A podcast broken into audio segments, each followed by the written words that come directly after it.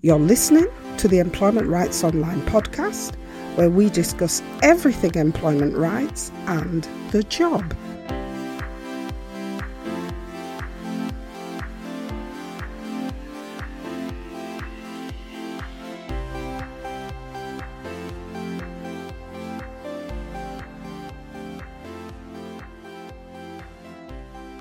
Hi everyone.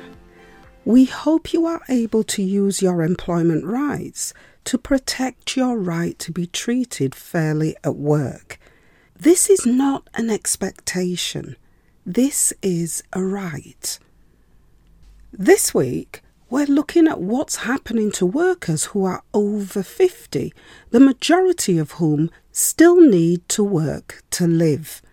And in particular, we want to focus on what to look for if you feel you've been unfairly denied access to a job, an interview, because of your age.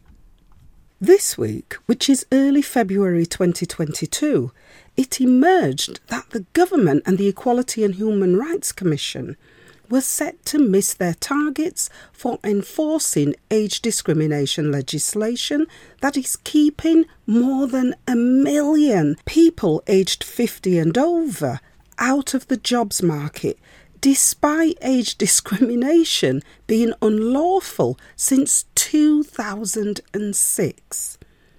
What you may not have been made aware of is that there have been huge lobbies to government to push through legislation that would require employers to increase the number of staff between the ages of 50 and 70 years old by 12%. Of course, this being in line with a retirement age that is pushing upwards of 68. And of course, again, with the opportunity to work being there for those who want it.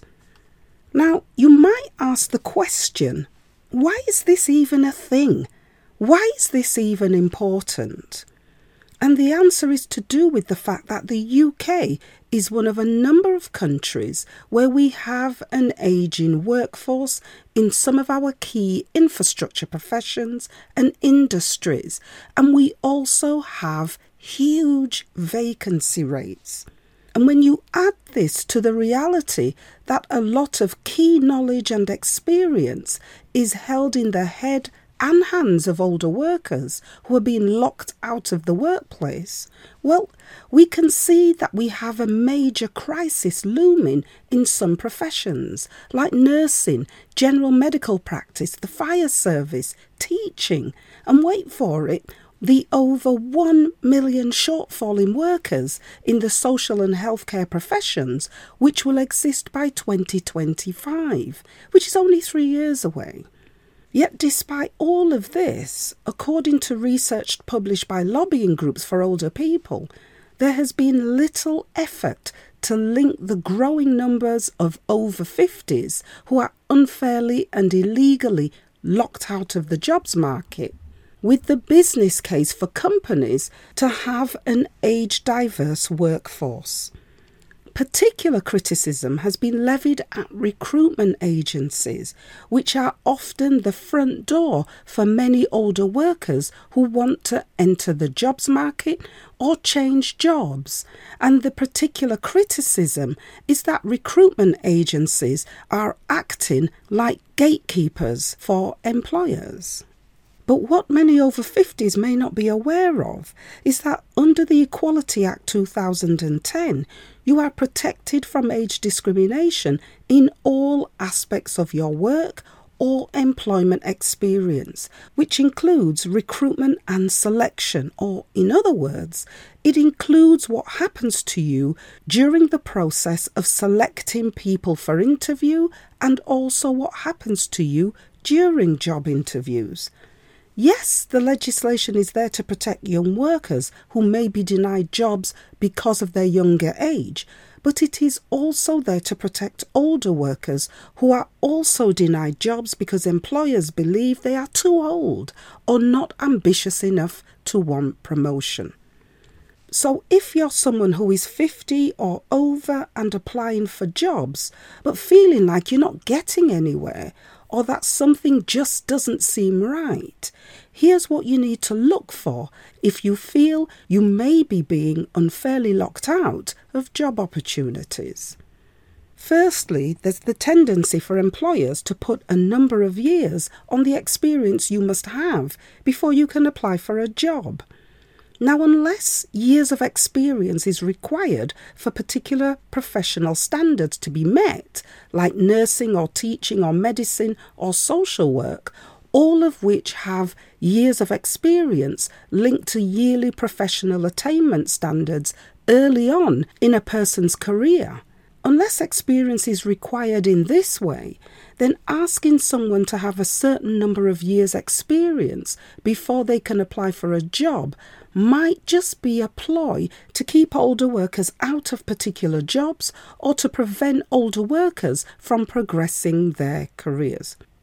Then there's the qualifications line, where you see in adverts that applicants need to have certain qualifications for entering the job. Now, here, what you need to look for is whether the qualifications being asked for are necessary to do the job. Because if they're not, then that could be discriminatory. So, for example, employers should be aiming to describe qualifications in general terms, like, for example, must have basic literacy and numeracy skills and be able to use a computer, rather than saying must have at least a grade 7 in maths and English and be fluent in Microsoft packages. You can see the difference, right? The first is more open to all workers, whilst the second is more specific and likely to put off older workers because you may have taken CSEs or O levels when you did your exams, or perhaps you have no qualifications at all, but 30 years' experience using literacy, numeracy, and computer skills in various jobs. Now, remember here, there are certain qualifications that are required for professional careers. So we're not talking about those types of qualifications. We're talking about the application of stringent qualifications that are not linked to do the job or may be out of touch with the reality of the jobs market. And there is employment tribunal case law about this. One case that comes to mind is the case of Mr. Games versus the University of Kent, which came to the tribunal in July 2013. In this case, Mr. Games, who was 60 years old at the time, brought the university to tribunal for age discrimination because he was prevented from applying for a job as a lecturer in architecture because he didn't have a PhD. Mr. Games went to tribunal and argued that when he did his architecture training, students who had plans to pursue careers in academia were not required to hold PhDs, and that by insisting on this as an entry standard, the University of Kent were trying to bar older workers and were indirectly discriminating against workers of a particular age group. Now, the university must have thought the case had merit because the university settled the case out of court, probably with a confidentiality agreement which prevented Mr. Games from talking about the case or the settlement. But a win is a win, right? And as far as Mr. Games was concerned, he had been proved right that it is ageist to include certain qualifications that bar older workers from applying for jobs or promotions or leadership roles. So, if you manage to escape the experience questions or the qualifications questions, you could still come up against the unscripted interview where instead of employers adopting HR expected standards or asking the same interview questions to all candidates, you have some interview panels reserving unscripted questions for older candidates. This is what happened in the case of James versus Coed Ffranc Community Council, which went to tribunal in 2017. Mr. James, who was 67 years old at the time, was applying for a job as a parking attendant. And when he went for the interview, he was met with particular statements and questions about his age, such as, I've just noticed how old you are, and how's your health anyway? Now, these types of questions carry similar weight in discrimination terms as asking a woman about her pregnancy and whether that pregnancy is going to prevent her from doing the job. Or asking a woman if her gender makes it difficult for her to do certain jobs.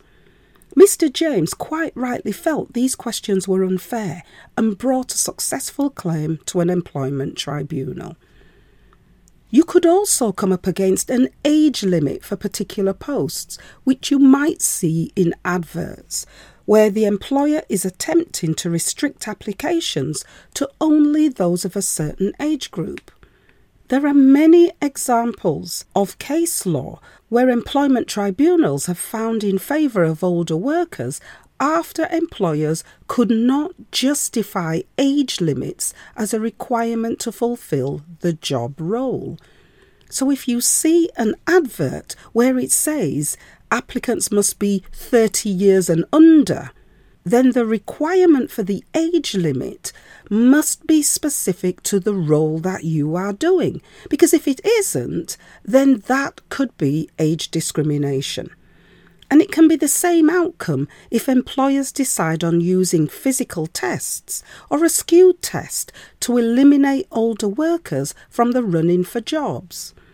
Employers can use any test they want to decide whom they wish to employ, but all tests must be reasonable and proportionate to the aim of the recruitment exercise, which merely means that the test must be related to the job and must be correctly balanced so that all candidates have an equal opportunity to complete the test. So it's not necessary, for example, to have you complete a physical training course if you're going to be doing a desk job. That kind of situation would be questioned as to why the employer needed the physical test. How is that test related to the job?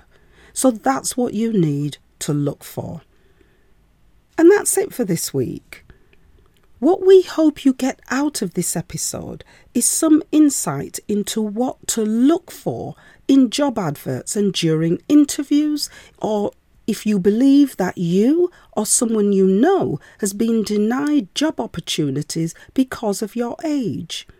We'll include links to the two cases mentioned in the episode in case you want to read up on them later.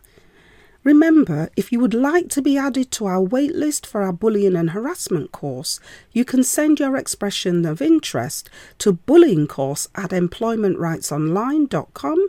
And once we receive your email, we'll be in touch with you with further information about the course. We'll also put the email into the show notes for this podcast episode. As usual, you can find all our support links at the bottom of the show notes where you're listening to this week's episode. And you can help us by sharing our podcast information with your friends and colleagues and by leaving us a review on iTunes. Until next week, have a great Employment Rights Week. Bye for now.